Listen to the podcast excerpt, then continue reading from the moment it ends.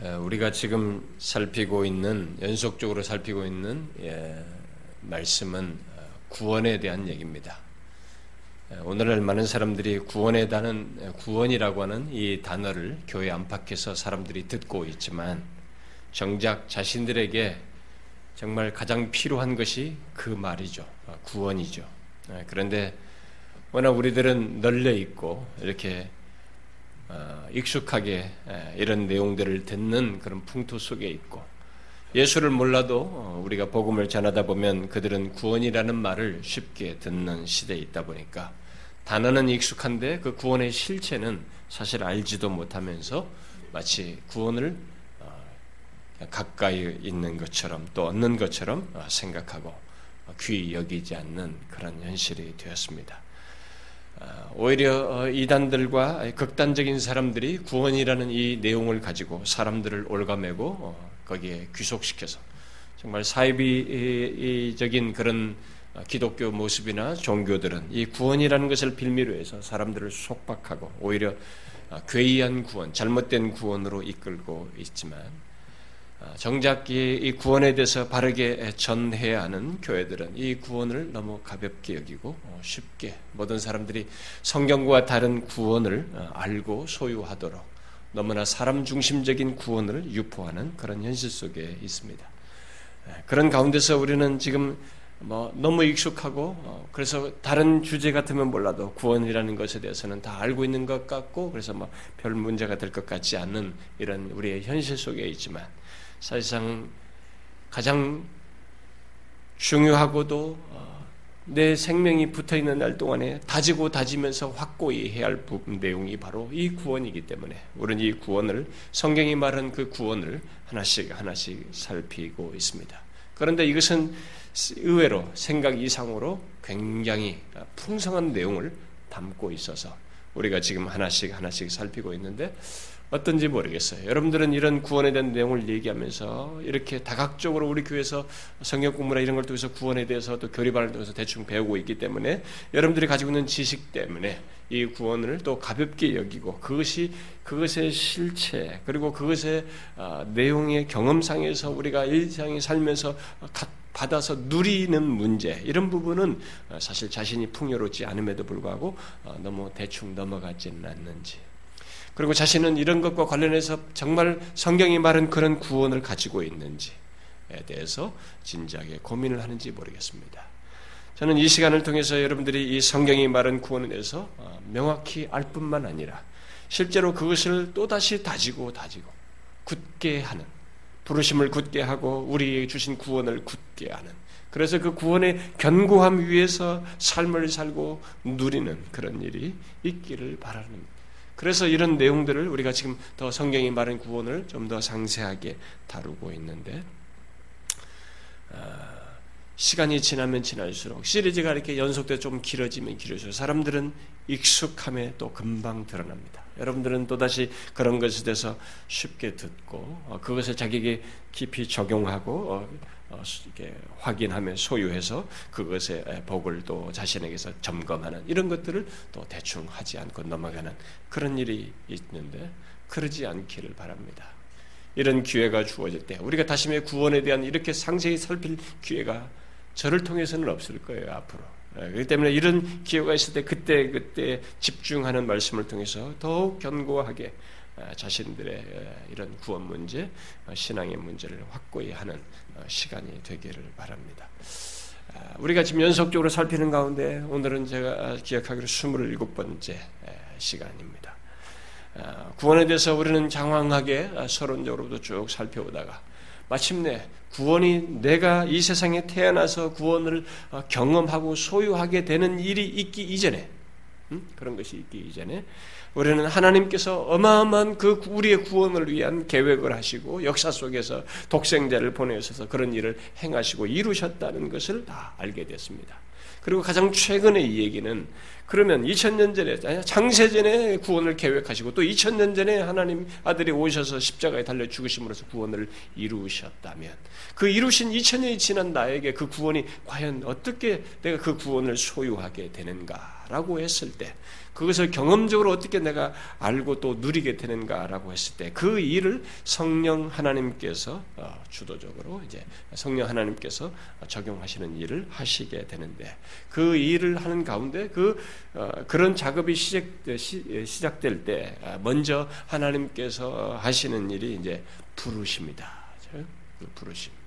이 부르심은 어, 우리에게 어, 예수를 믿으라고 구원을 얻으라고 귀로 이렇게 듣게 되는 이런 외적인 부르심이 있지만 실제 이제 구원으로 이루어지게 되는 부르심은 그 가운데서 듣는 자들에게 어떤 사람 모두가 듣는 모두가 예수를 믿지 않고 구원받지 않고 그들 중에 누군가를 듣는 자의 마음을 효력 있게 하시는 유효하게 하시는 그들에게 마음을 여시는 하나님의 그런 역사로 말미암아 곧 내적인 부르심, 효력 있는 부르심으로 말미암아 구원의 스타트가 우리에게 경험적으로 갖게 되는 그런 일이 구체적으로 있게 된다라고 했습니다. 그리고 나서 우리가 뒤에서 살핀 것은 그 부르심이 있게 될 때, 그 부르심 속에 있게 되는 어, 우리가 미처 깨닫지 못하는 가운데 무식 적인 그런 우리가 알 수 인식하지 못하는 가운데 우리 안에서 하나님께서 어, 구원의 역사를 시작하시는 또 다른 어떤 하나의 작업, 어, 바로 생명을 주시는 작업이 있는데 그걸 가리켜 우리가 거듭남이라고 말한다. 라고 하면서 지난 시간에 이 거듭남에 대한 문제를 처음 어, 얘기를 했습니다. 자, 우리들이 처음 구원을 경험적으로 갖게 되는 부분이 바로 이 부르심과 아, 거듭남과 뭐 소위 회심이라고 하는 이 부분이 처음 부분인데 이 처음 부분이 아, 우리에게 조금 정리될 필요가 있어서 이것 때문에 혼돈을 많이 하고 있기 때문에 아, 지난 시간은 그것을 먼저 정리하는 시간을 가졌습니다. 하나님께서 부르셔서 우리의 효력 있게 하실 때 우리의 의식치 못하는 가운데 우리에게 생명을 넣으시는 일이 거듭남이고 그것이 그 거듭나는 것에 대한 생명이 드러내신 것에 대한 반응으로서 우리에게 이제 의식적인 반응으로 이어져서 나타나는 것이 바로 이렇게 어, 회심이다. 그래서 이 세 가지는 거의 이렇게 어, 엮여서 함께 어, 우리가 그 역사 속에서 있는 것이 우리의 경험 속에 있는 것이어서 어, 뭐 어떤 것을 가지고 구원을 초기 단계로 설명을 해도 그 설명은 다 할 수 있다. 회심으로 설명해도 또 거듭남으로 설명해도 부르심으로 설명해도 구원의 처음의 역사를 설명할 수 있다라고 했습니다. 자 그리고 나서 우리가 지난 시간에 이 거듭남에 대한 서론으로서 어, 성경이 거듭나야 한다라고 어, 말할 때 그 말이 거듭난다. 라고 이렇게 말했을 때 그 말이 그 말 속에 그러면 우리가 이미 이 세상에 육신 입고 태어났는데 거기에 뭐 거듭난다라는 이런 용어를 썼을 때 그 말에 전제되어 있는 것이 무엇이냐라고 하면서 그 전제된 것을 얘기를 했습니다. 뭐라고 했습니까? 모든 인간이 다 이 세상에 태어나서 육신을 입고 지금 몸이 살아 있는데 그 사람들에게 거듭나야 한다라는 말을 했을 때 그 말 속에 전제되어 있는 것은 소위 죄로 인한 영적인 죽음의 상태에 인간이 놓여 있다는 것이 전제되어 있다. 그래서 결국 죽음의 상태에 놓여 있다라는 것을 전제하고 있다는 것입니다. 그것을 다른 말로 하면은 어, 죄성과 죄책을 가지고 있어서 죄성의 지배 아래 살고 있고 죄성이 있다는 것은 이렇게 생각하는 것과 행동하는 것이 자기도 모르게 다 죄를 짓는 거죠. 죄를 추구하고 죄의 지배 아래 살고 뭐 그런 거죠. 죄성의 지배 아래 살고 죄책을 스스로 어, 이렇게 그 져야 하는 그런 상태에 있는 것을 말한다라고 했습니다. 그래서 거듭남은 바로 그런 죽음의 상태, 특히 죄성이 지배하는 상태에서 영적인 생명을 주어서 벗어나게 하는 것, 살아나게 하는 것이다라고 했습니다. 자, 그러면 이제 음, 그 조건에서 사람이 거듭나는 것이 어떻게 있게 되는가라는 문제를 어, 이렇게 생각을 해봐야 되는데 오늘 우리가 읽은 예, 말씀에서 어, 예수님은 거듭나기 이전에 이 본문을 가지고 또 좀 설명을 하려고 하는데요. 거듭나기 이전의 인간 조건과 그 조건 속에서 어떻게 거듭나는 일이 있게 되는지 그리고 그에 따른 결과가 무엇인지, 어떤 반응이 있게 되는지를 그런 거 암시해서 어, 말을 하고 있습니다. 자, 이 시간은 본문에서 말하는 그 세 가지 예, 거듭나기 전 인간 조건과 그 조건에서의 어떻게 거듭나는 일이 있게 되는지를 어, 좀 연결해서 살펴보도록 하겠습니다. 자, 본문에서 예수님은 사람이 거듭나야만이 하나님 나라에 들어갈 수 있다. 그냥 이 거듭나기 이전의 인간 조건을 가지고서는 하나님 나라 구원을 받을 수가 없고 거듭나야만이 하나님 나라에 들어갈 수 있다라고 한 뒤에 6절에서 거듭나기 이전의 인간 조건을 육으로 난 것은 육이니라는 말로 표현을 하고 있습니다. 육으로 난 것은 육이니라고 표현을 하고 그 다음에 거듭난 자를 영으로 난 것은 영이니라는 말로 대비해서 표현하는 것을 보게 됩니다. 자, 여러분 여기서 거듭나기 이전의 인간 조건을 육으로 난 것은 육이니라고 어, 예수님께서 말씀하셨는데 여러분 이 말이 무슨 뜻입니까? 어, 여기 육은 어, 이제 뒤에 영으로라고 말한 것의 영과 대비해서 지금 말을 하고 있는 것이죠. 그래서 여기서 이 육을 어, 보통 여러분들이 이제 바울의 서신을 보게 되면 바울이 보통 육이라는 말을 많이 씁니다. 육신 이런 육이라는 말을 많이 쓰는데 그 바울이 쓸때 육이란 말을 썼을 때 그 육의 의미는 어, 죄성을 지닌 육이에요. 어, 죄성을 지닌 육을 주로 말을 하게 되는데 여기서는 그 의미가 일차적이라고 보기가 어렵습니다. 여기서 육은 성령과 뒤에 나오는 영이죠. 영은 성령인데 성령과 대조해서 말을 하는 육입니다. 그래서 우리말 성경 번역 때문에 여기 6절의 영을 헷갈려 하게 되는데 6절의 영은 5절과 8절의 성령으로라고 말한 이 내용과 같은 말이에요. 여러분 이전 번역에는 우리가 개혁개정판 지금 쓰고 있지만 이전 번역에는 성령으로 이렇게 번역을 했어요. 6절에. 그런 것을 다시 이 개혁개정판에서 다시 영으로 이렇게 번역을 했는데 그것은 별로 어, 불필요한 일을 어, 이번에 번역을 이렇게 한 것입니다. 같은 얘기입니다. 예수님은 여기 5절과 6절과 8절 모두 다 성령으로 나는 것을 말하고 있는 것입니다. 그래서 여기 6절의 육은 성령과 대조해서 말하는 것이므로 바울이 육을 말할 때 죄성을 지닌 육으로 말한 것과 같은 의미로 말할 필요가 없습니다. 물론 그런 의미를 완전히 배제할 이유는 없지만 본문 6절에서 거듭나기 이전의 인간 조건으로서 예수님께서 육을 말했을 때 그것의 일차적인 의미는 성령과 대조된 피조된 인간, 피조된 인간, 피조물인 인간의 연약과 한계를 말한다고 할 수 있습니다. 그래서 5절과 6절을 연결해서 말하자면 성령으로 나지 않으면 사람은 하나님 나라를 볼 수 없다. 육으로는 육의 일을 할 뿐이고 성령으로는 영의 일을 한다. 라는 의미라고 볼 수 있겠습니다. 그러므로 예수님께서 그 둘을 대주해서 말씀하시는 것은 육이 할 수 있는 능력의 범주와 성령이 할 수 있는 범주를 대조해서 육은 거듭나는 것을 할 수 없지만 성령은 육이 하지 못하는 그것을 하신다라고 말하고 있는 것입니다. 그래서 거듭나기 이전의 인간을 육으로 육의 일을 하는 것. 거듭나기 이전에 인간은 스스로 아무리 무슨 조건에 가지고 있어도 그는 육으로 육의 일을 하는 것이 전부예요. 그렇다는 것을 말하는 것입니다.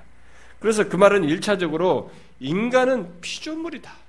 피조물로서 육의 한계를 가지고 있다는 것을 일차적으로 말하는 것입니다. 그래서 인간은 성령이 하는 일을 할 수가 없다. 현재 인간 조건 태어났을 때 인간 그 자체의 조건으로는 성령이 하시는 일을 할 수가 없다는 것입니다. 죄로 인해서 망가지기 이전의 육이라도 인간은 육의 한계를 엄연히 가지고 있어서 성령이 하시는 일을 할 수가 없다는 것입니다. 게다가 타락하였어요, 인간은요. 그러니까 타락 이후의 인간은 죄성까지 지닌 육입니다. 그러니 더욱더 성령이 하시는 일을 할 수가 없는 조건에 있는 것이죠. 아예 성령이 하시는 일을 알지 못한다라고 성경은 말하고 있는 것입니다. 그러므로 우리는 본문의 6이 거듭나기 이전의 인간 조건, 곧 인간의 한계를 말하지만 동시에 죄로 인한 무능함 또한 말하고 있다고 해도 말하고 있다고 해도 그리 문제될 것이 없다고 할 수 있습니다. 결국 인간은 그런 조건 때문에 하나님 나라에 들어가려면 반드시 성령으로 거듭나야 한다라고 말하고 있습니다. 거듭남은 피조물인 인간, 어? 어, 그이 피조물된 인간의 조건과 능력으로는 할 수 없으며 더욱이 죄로 인해서 전적인 무능함을 가지고 있기 때문에 더 할 수 없다는 것입니다. 예수님은 거듭나기 이전에 그런 조건의 인간에 대해서 3절에서 하나님 나라를 그래서 볼 수가 없다. 그런 인간의 조건으로는 하나님 나라를 볼 수가 없다. 또 5절에서는 하나님 나라를 들어갈 수 없다. 이렇게 말을 하고 있는 것입니다. 여기서 볼 수 없다는 것은 하나님 나라를 뭐 물리적으로 이렇게 물리적인 것을 우리가 뭐 건물 보듯이 이렇게 물리적인 것들을 세계를 보고 못 보듯이 볼 수 있고 없고를 말하는 것이 아니고 하나님 나라를 인식하지 못하는 거예요. 하나님 나라를 인식치 못하고 또 그 하나님 나라의 복을 경험하지도 못하고 누리지도 못한다는 것입니다. 그래서 이 인간의 이 거듭나기 이전에 인간의 조건에서는 그들에게 하나님 나라가 어떻고 예수를 믿으면 어떻고 해도 이 세계 자체를 인식을 못해요. 무슨 말인지를 이해를 못하는 거죠. 그래서 이 뒤에가 3장 36절에서도 어, 순종치 않는 자, 곧 하나님의 아들 예수 그리스도를 어? 거절하는 자는 영생을 보지 못한다. 이런 말을 했는데 거기서도 보지 못한다는 것다 똑같은 얘기예요. 영생을 인식치 못하는 거죠. 그런 것을 누리지를 못하는 것입니다. 이것을 바울은 고린도전서 2장에서 이런 식으로 표현을 했죠. 육에 속한 사람은 하나님의 성령의 일들을 받지 아니하나니 이는 그것들이 그에게는 어리석게 보임이고 보임이요 또 그는 그것들을 알 수도 없나니 그러한 일은 영적으로 분별되기 때문이다. 그랬어요. 그러니까 이 거듭나기 이전의 인간 조건은 하나님의 성령의 일을 받지를 않아요. 이해를 못하는 것입니다. 여러분 거듭나기 이전의 인간 조건에 대한 이, 런 성경의 말씀들이 무엇을 말하는지 여러분들은 아시죠? 여러분들이 예수 믿기 이전에도 그랬을 것이고 주변에서도 그걸 볼 텐데 그럼 이 말은 무슨 말인지 알지 않습니까? 니고데모처럼 여기 성경에 나오는 이 니고데모는 아, 정말로 이 상류 사람이에요. 엘리트입니다. 사회적 지위가 있고 배움이 출중한 사람입니다. 근데 그럼에도 불구하고 거듭나기 이전에 인간 조건을 가지고 있어서 이 사람은 육의 한계를 가지고 특히 죄로 인한 전적인 무능함에 빠져 있는 상태로 인해서 하나님 나라를 보지 못하고 있어요. 하나님의 성령의 일들을 아무리 말해도 못 알아듣는 조건을 지금 가지고 있는 것입니다. 어, 자기 앞에 있는 예수조차도 지금 인식을 못하는 거예요. 이분이 어떤 분이신지를 인식을 못하는 것입니다. 혹시 우리 중에도 어, 지금 이런 모든 전해지는 예, 이 하나님의 성령의 일들에 대한 말씀이 무엇을 말하는지 난 도대체 들어도 무슨 말인지 모르겠다. 뭐 이런 사람이 있습니까? 그런 말씀들이 혹시 아, 나는 별로 싫다 이제 거부 반응이 좀 있고 어, 내가 왜 이런 얘기 들어야 되느냐 따분하고 예, 이렇게 거북스럽습니까? 그게 다 거듭나지 않는 육으로 육의 조건을 가지고 있어서 그 일 이상을 하지 못하고 있기 때문에 그런 것입니다. 예, 육으로 난 것은 육인이라고 말한 말씀에만 해당되는 그런 모습 조건에 있기 때문에 그렇죠. 그는 육으로 육의 일을 하며 그저 그것만 아는 자인 것입니다. 육의 일밖에 몰라요. 거듭나지 않은 자는 마치 니고데모와 자기 니고데모가 자기 앞에 계신 예수님을 보면서도 그가 그리스도인 것을 못 보듯이 자기 코앞에서 아무리 구원의 복됨이 어떻고 또 영생과 하나님 나라가 어떻고라고 이렇게 말을 해도 그 사람들은 못 알아듣습니다. 마치 영적인 진수성찬을 차려놔도 이게 진수성찬인지를 몰라요. 그것을 못 보고 못 먹는 것입니다. 뭐 우리 중에도 그, 그런 사람이 있을지 모르겠어요. 아무리 하나님의 말씀을 통해서 이렇게 영적인 부요함들을 이런 진수성찬을 차려서 차려줘도 진수성찬인 줄 모르는 것이죠. 그게 그거고. 별로 자기에게는 그 식욕이 당기지 않듯이 말이죠. 이렇게 그런 것에 대한 사모함이나 그 반응이 어? 자기에게는 일어나지 않는 그런 그게 다 뭡니까? 육으로 난 것은 육인이의 조건에 있는 것입니다. 그 이상이 아니 거듭나지 않았기 때문에 그런 것이죠. 그러면 과연 육으로 나서 육인 조건에 있는 인간의 이 거듭남은 그러면 그런 조건에서 거듭나는 일은 어떻게 있게 될까. 지난주에 거듭난다라는 말에서 그 거듭이라는 말이 다시라는 말도 있지만 위로부터라는 의미가 있다라고 했습니다.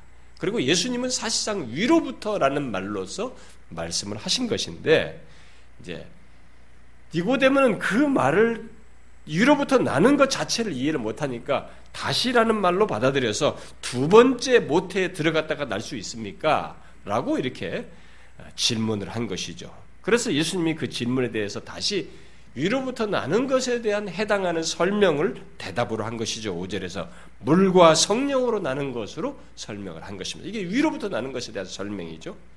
자, 그리고 8절에서도 어, 물을 빼고 8절에서는 성령으로 나는 것을 다시 또 말을 했습니다. 자, 그러면 육으로 나서 육인 조건에 있는 인간의 거듭남을 말하면서 성령으로라고 이렇게 말하는 것, 성령으로 나는 것으로 얘기를 하는데 이 성령으로 난다는 것은 어, 결국 이제 이 말을 통해서 이 말이 사실 굉장히 많은 걸 내포하는데요. 거듭남을 설명하는 많은 내용을 내포, 하는데 결국 이것을 통해서 강조하는 게 뭐겠어요?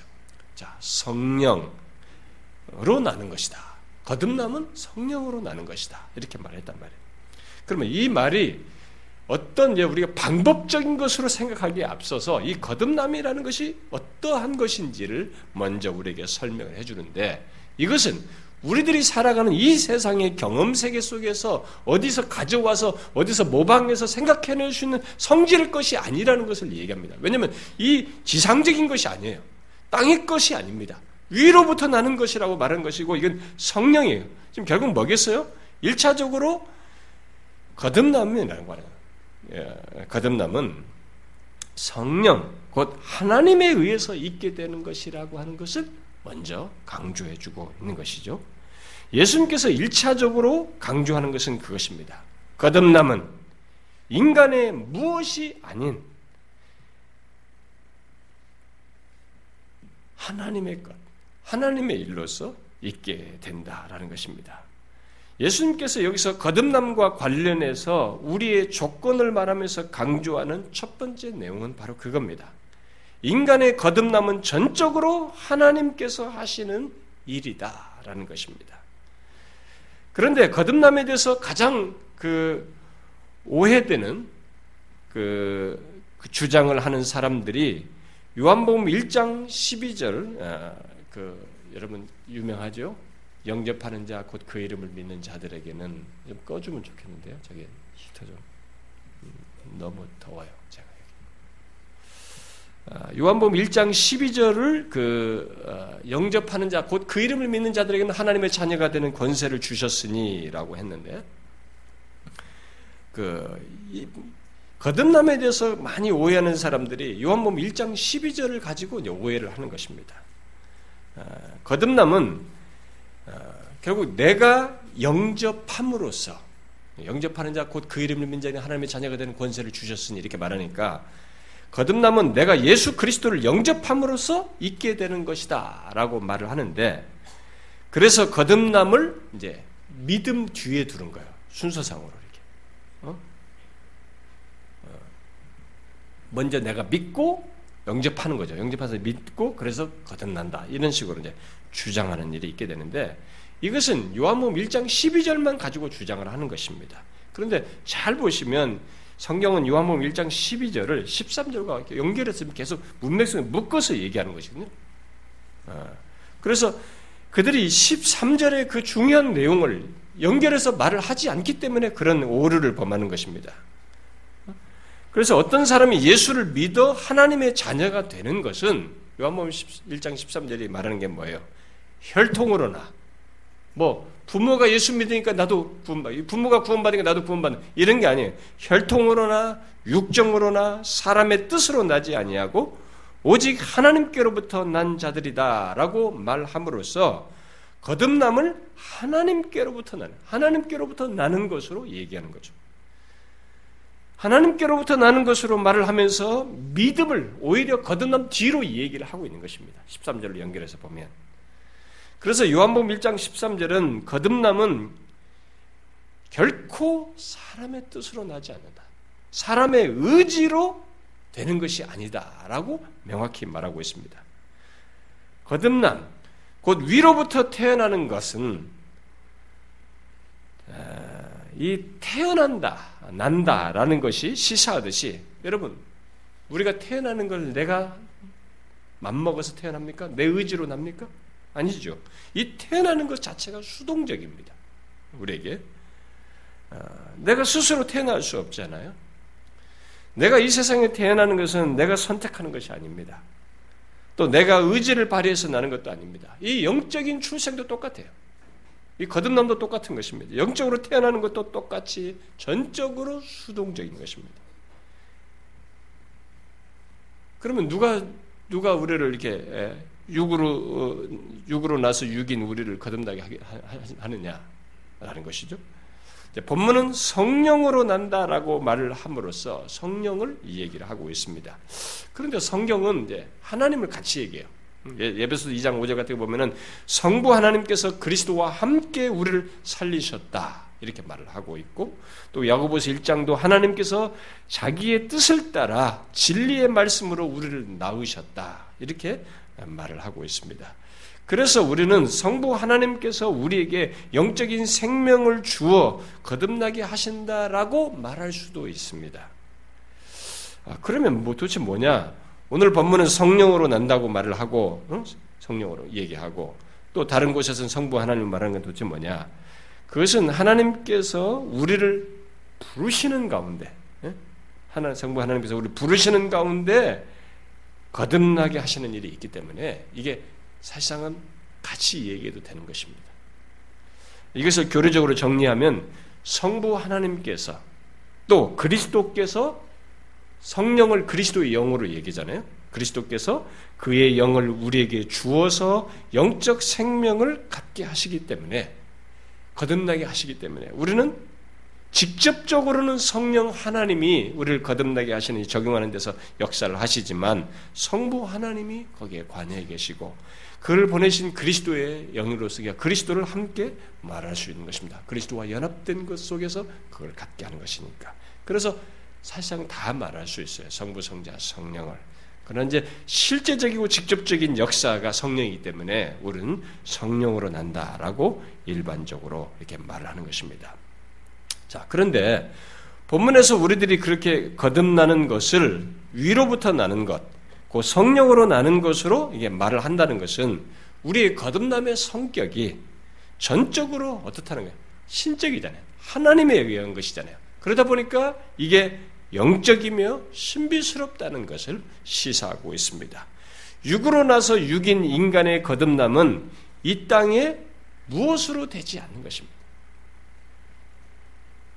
세상의 지식이나 우리의 어떤 것이나 이 세상의 조건들 아무리 이 세상의 베스트를 갖다가 붙여도 그것으로는 사람을 거듭나게 할 수가 없는 것입니다.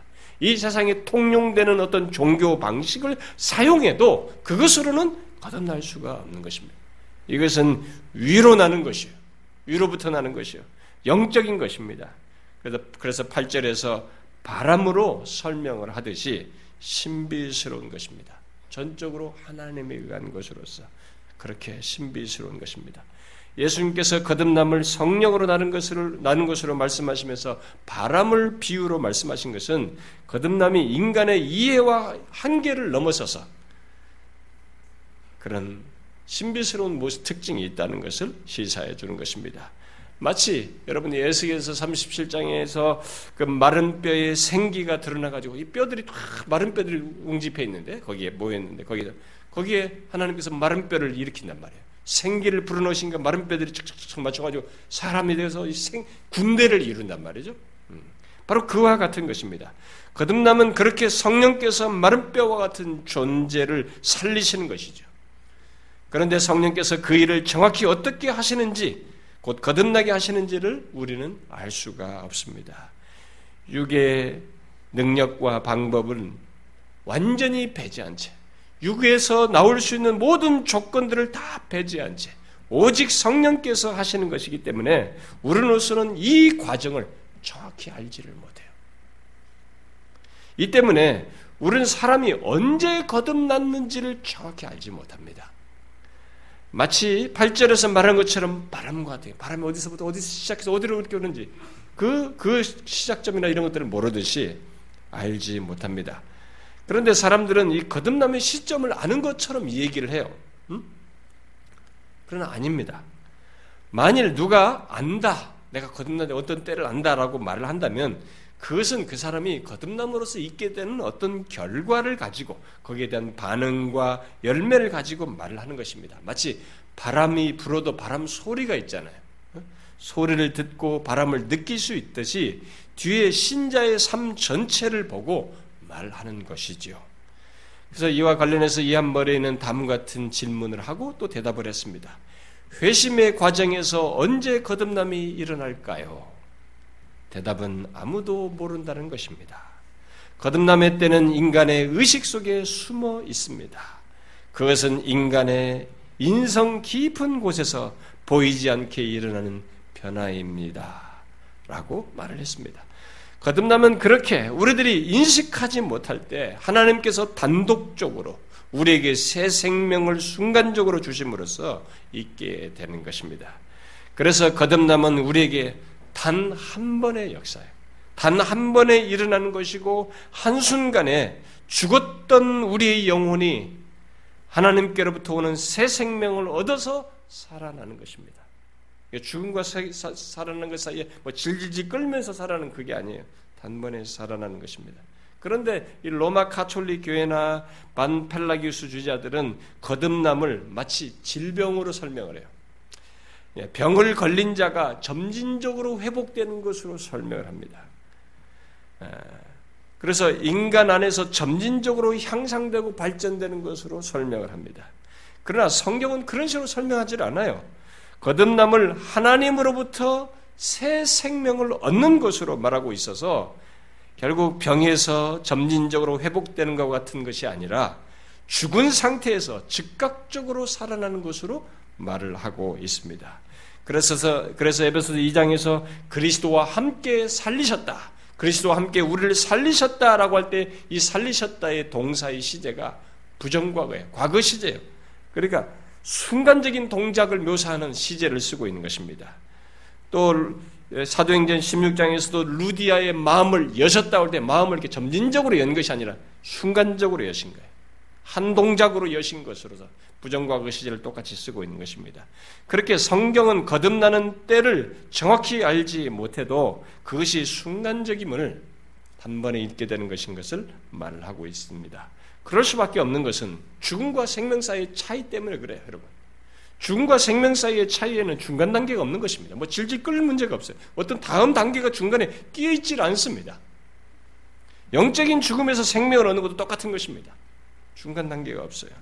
사람들은 이 같은 즉각적인 변화가 정확히 어, 언제 있게 되는지를 잘 모르기 때문에 예수 믿는 부모 밑에서 자라는 자녀들이나 오랫동안 교회를 다니면서 점진적으로 복음을 알게 된 사람들 가운데서 어떤 사람들은 자신들이 분명히 악한 죄인이었던 것에서 거룩한 성도로 변화되는 그 때를 자기도 모르는 가운데 이렇게 변화되는 분명히 신자로 되는 거듭난 신자로서 바뀌게 된 그런 일이 있을 수 있는 것입니다. 결국 어떤 극적인 순간을 갖지 않고도 거듭난 자가 되는 일이 있을 수 있다는 것입니다. 비록 자신에게 언제 거듭나는 일이 일어났는지는 있는지는 몰라도 자신에게 생긴 변화, 곧 자신의 성향과 본성의 변화가 생겨서 삶의 가치관과 방식이 바뀌고 하나님을 기쁘시게 하고자 하는 소원을 점점 분명하게 드러내는 사람들이 있는 것이에요. 극적인 사건이 없는데도 결국 그런 변화가 있게 되는 거죠. 그래서 거듭난 사람들은 내게 무슨 일이 일어났는지 정확히 모르겠지만 전에는 예수 그리스도에 대해서 관심도 없었고 어? 그를 의지한다는 것을 생각지도 못했고 뭐 그런 모든 얘기도 다 따분했고 아, 그랬는데 지금 내게 있는 분명한 것은 예수 그리스도가 나를 죄에서 구원하시는 구원주이신 것을 내가 알게 되었고 그를 의지하게 되었으며 제 안에 어떤 일이 분명히 일어나서 주님을 더 알고 싶고 사랑하고 싶은 그런 것이 있게 되었습니다. 라고 말하는 일이 있게 되는 것이에요. 거듭남은 그렇게 바람과 같은 특성, 곧 우리가 감지하지 못하는 가운데 즉각적으로 있게 되는 신비스러운 특성을 가지고 있는 것입니다. 그럼에도 아르메니스주의자들은 어, 예로부터 거듭남을 예, 도덕적인 설득을 통해서 설득에 의해서 이루어지는 변화로 자꾸 주장을 해요. 그래서 지금도 그 계보에 속한 사람들은 자꾸 거듭남을 이 도덕적인 설득에 의해서 이루어지는 것으로 변화 생기, 는 것으로 자꾸 말합니다. 그러다 보니 그들에게 거듭남은 하나님에 의한 즉각적인 또 순간적인 변화가 아니고 또 신비스러운 면도 별로 없어요. 어?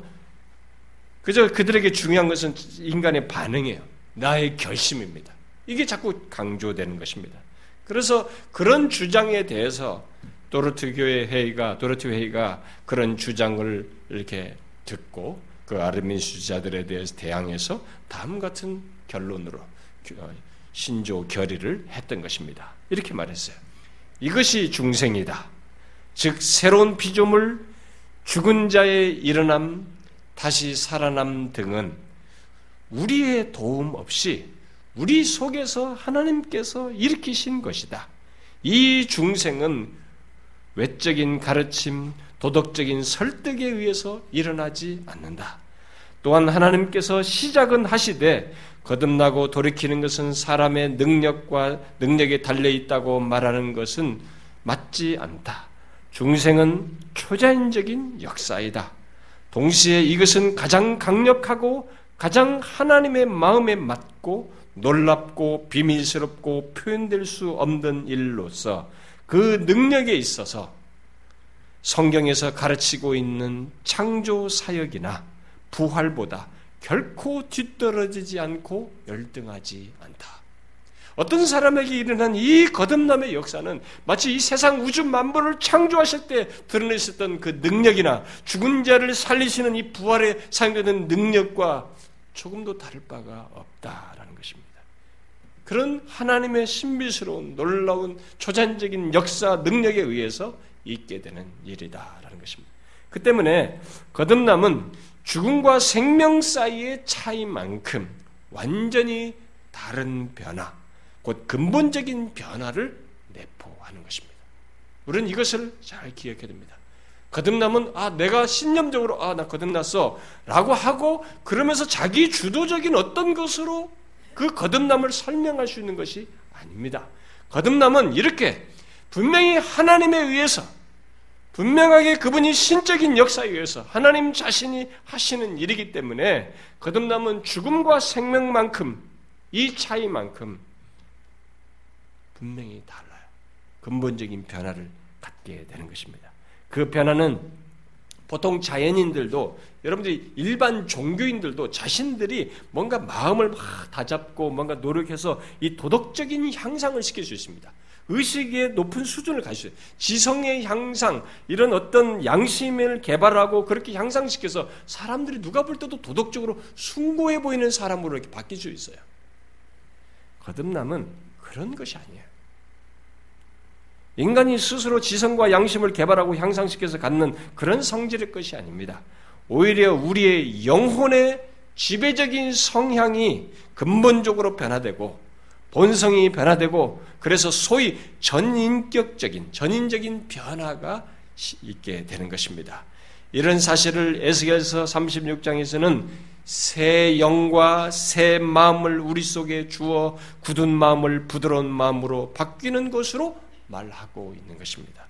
거듭남은 그런 것이에요. 새 영과 새 마음을 주어서 우리가 이전에 가지고 있었던 굳은 마음과 이런 굳은 마음을 부드러운 마음으로 바뀌어서 새로운 성량, 본성의 변화를 갖는 것입니다. 구약, 백, 구약 백성들에게 있어서 이 성경에서 마음, 새 마음을 준다고 할 때 이 마음은 단순히 어떤 감정적인 것을 말하지 않습니다. 그때 그들이 말할 때 이 마음은 한 인격의 중심부로 이 얘기를 한 것이기 때문에 인간의 모든 내적인 기능이 변화된다는 것을 말하는 것입니다. 다시 말해서 인간이 타락함으로써 인간의 모든 기관과 기능이 제 기능을 하지 못한 그런 상태에서 다시 회복되어서 하나님에 대해서 살아나는 것이 이게 거듭남이에요. 타락으로 인간의 전 영역이 그 타락의 영향을 받았듯이 거듭남은 똑같이 긍정적인 면의 변화가 일어나는 거예요. 새 생명으로 인해서 자신의 전 인격, 지성과 감정, 의지 전체에 영향을 미치는 것입니다. 양심도 살아나는 것입니다. 그렇다고 우리의 모든 죄악된 성향들이 완전히 제거되는 것으로 생각해서는 안 됩니다. 거듭나면 그냥 완전히 새로워지는 그게 아니에요. 왜냐하면 거듭났다는 것은 그가 새 생명을 가진 사람인 것은 분명하지만 그가 완전한 사람이 되었다는 말은 아니거든요. 그럼에도 불구하고 하나님으로부터 새 생명을 받아 거듭나게 된 사람은 그의 전 인격에 생명의 역사가 미쳐져 영향이 미쳐져서 전인의 변화를 드러내게 됩니다. 그래서 거듭남은 결코 모호하지 않습니다. 오히려 죽음과 완전히 다른 생명만큼 확실합니다. 우리는 이것을 배워야 됩니다. 오늘날 기독교회는 이 사실을 선포해야 됩니다. 오늘날 기독교는 이것을 말하지 않고 건너뛰어 거듭남이 없는 회심을 얘기하는 겁니다. 당신의 결심에 의한 구원을 자꾸 얘기하는 것입니다. 거듭남은 결코 모호하지 않습니다. 생명만큼 확실한 것입니다. 거듭남이 인간의 기여로 있게 된 것이 아니기 때문에 더 확실한 것입니다. 거듭남은 인간의 작품이 아닌 것입니다. 그것은 전적으로 하나님에 의한 것입니다. 그 사실 때문에 거듭남은 어떤 사람들이 생각하듯이 중간에 상실될 수 있는 것이 아닙니다. 만일 거듭남이 변덕스러운 사람에 의해서 우리가 변덕스럽잖아요. 이런 변덕스러운 인간에 의해서 있게 되었다면 곧 내가 한때 결심해서 갖게 된 것이라면 그것은 우리의 변화에 따라서 상실될 수 있을 거예요. 그렇죠? 내가 뭐 결심했지만 언제 이 결심이 언제는 지탱이 됩니까? 언제든 우리 마음이 바뀌잖아요. 거듭남이 그런 성질일 것이라면 중간에 상실될 수 있죠. 그러니까 아르미니스주자들이 자꾸 초청을 해서 네가 결심만 하면 구원받아 이렇게 하니까 그들이 자꾸 떨어져 나간다는 이론을 자꾸 얘기하는 겁니다. 이런 엄연한 하나님에 의한 중생을 얘기 안 하기 때문에 그들은 너, 의 결심에 의해서 구원받는다고 말하니까 그들의 교리에는 끝에 가서 뭐냐면 견인이 없어요. 카톨릭도 마찬가지고 떨어져 나간다 니네들은. 뭐 그리고 책임을 다 너에게 돌려버려요. 그러니까 인간이 시작해서 인간으로 인간의 결심으로 중간에 끝나는 것으로 이 얘기를 하는 것입니다. 그러나 성경을 보세요. 거듭남은 성령으로요. 하나님에 의한 것입니다. 이렇게 하나님이 생명을 주어 사는 것이기 때문에 이것은 중간에 상실될 수 있는 것이 아닙니다. 만일 거듭남이 정말로 인간에 의한 것이라면 중간에 다 거듭남에서 거듭남에서 가졌다 하더라도 떨어져 나가는 일이 있겠죠. 그러나 거듭남은 전적으로 하나님에 의해서 영적으로 죽은 상태에 있는 우리에게 생명을 주어 살게 하신 것이기에 상실될 수가 없습니다. 바울이 로마서 10장에서 11장에서 하나님의 은사와 부르심에는 후회하심이 없다라고 말했는데 그 말 그대로예요. 하나님은 우리에게 생명을 주시고 후회하시는 분이 아니십니다. 후회할 것을 예상하고 이렇게 주는 존재가 아니에요. 자, 그러면 여러분, 여러분에게 생명의 역사가 있습니까? 이런 거듭남으로 인한 생명의 역사가 있습니까? 하나님에 대해서 저항하던 자신이 하나님을 믿고 따르는 생명의 역사. 하나님께 대해 거부감과 미움이 있던 자신이 하나님을 사랑하는 생명의 역사. 죄가 죄인 줄 모르고 행하던 자신이 죄를 자각하고 죄를 거스리는 생명의 역사. 그저 종교적인 의식으로만 보였던 예배가 자신의 영혼을 하나님께로 향하게 되고 또 기쁨을 맛보게 맛보는 것으로 기쁨을 결국 맛보게 되는 그런 생명의 역사. 교회 성도들과 교제하는 것을 따분하게 보던 자신이 그들과의 교제를 원하고 그들을 사랑하는 생명의 역사. 또 그리스도를 거부하던 자신이 그리스도를 전하는 생명의 역사 등등 그런 역사가 여러분에게 있느냐는 거예요. 이런 역사가 여러분들에게 있습니까? 여러분 그게 뭔지 아십니까? 그게 바로 하나님께서 주신 생명의 역사예요. 거듭남의 역사인 것입니다. 하나님께서 우리에게 주신 생명의 역사에서 나타나는 것입니다. 그 생명은 상실될 수 없는 것입니다. 왜냐하면 그 생명을 주신 이가 영원하신 주권자요 불변하시는 하나님이기 때문에 그렇습니다. 결코 자신이 주신 생명을 후회하지 않는 않는 분이시기 때문에 그렇습니다. 여러분 안에게 있는 생명의 역사를 보십시오. 그것이 얼마나 기이하고 놀라운 것인지를 보라는 것입니다. 예수를 믿어서 자신이 거듭났음에도 불구하고 자신에게 있는 그 생명의 역사를 하찮게 여기고 가볍게 여기는 것도 그건 정말 우리가 하지 못할 일이에요. 자신에게 그런 생명의 역사가 있으면 이 생명의 역사의 기이함을 보라는 것입니다. 그것은 인간의 노력으로 창출해낼 수 있는 것이 아닙니다. 그것들은 오직 창조주요 주권자이신 하나님이 주셔서 갖게 된 것입니다. 그래서 거듭남은 천하보다 귀한 것입니다. 아니, 그것은 우리가 이 세상에 볼 수 있는 기적 중에 최고의 기적이 자격이 일어난 것인 줄 알아야 됩니다. 왜냐하면 죽은 상태에서 살아나서 그런 모습을 갖게 됐기 때문에 그렇습니다. 여러분들은 이런 기적의 소유자입니까? 정말로 자신의 거듭남을 이 거듭남보다 귀한 것이 없다고 여기는 그래서 이 거듭남의 놀라움을 이 놀라운 기적을 알고 있느냐라는 것입니다. 하나님이 주신 생명은 곧 거듭남은 우리가 이 땅에서 실패하고 살면서 이런저런 실패를 하고 몸이 상하고 심지어 정신 박약하는 자가 박약자가 되어도 상실되지 않는 것으로서 영원한 영광으로까지 이어가게 되는 생명인 것입니다. 이 놀라운 선물, 이 기이한 하나님의 역사를 우리는 항상 귀하게 여기면서 그것이 얼마나 복된지를 알면서 살아야 되는 것입니다. 그리고 그로 인해서 기뻐해야 되는 것이죠. 무슨 일을 만나든지 어떤 상황에 있든지 그로 인해서 이 놀라운 거듭남에 하나님이 주신 생명으로 인해서 우리는 기뻐해야 하는 것입니다. 다른 것으로 기뻐할 것이 아닌 것이죠. 거듭난 자는 영원히 소멸되지 않는 생명을 소유했기 때문에 진실로 기뻐해야 하는 것입니다. 이 세상에서 가장 값진 것을 그 사람은 소유한 것입니다. 그러나 만일 우리 중에 누가 거듭나지 않았다면 그 사람은 다른 걸 다 가졌을지 몰라도 그 사람은 최고의 것을 갖지 못한 자죠. 그는 죽은 상태에 있는 것입니다.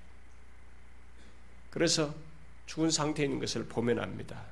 죽은 상태에 있다는 것은 앞에서 얘기했던 두 가지예요. 죄성을 가지고 죄성의 지배 아래 살아가는 거죠. 생각하는 것이 죄고 죄의 지배에서 항상 살아가는 것이죠. 그리고 자기 죄에 대한 책임을 져야 돼요. 그 나중에 심판받을 그 죄책을 자기 스스로 지고 살아가고 있는 것이죠. 그게 죽은 상태예요. 거듭나지 않은 상태입니다. 육으로 난 것은 육인이의 조건을 가지고 있는 것입니다. 그러니 거듭나지 않았다면 그 사람은 우리 중에 그런 사람이 있다면 저는 항상 얘기하지만 포기하지 마십시오. 정말로 포기하지 말고 거듭남을 구하십시오. 그것이 어떻게 여러분에게 있게 될지는 모르지만 진심으로 구한다면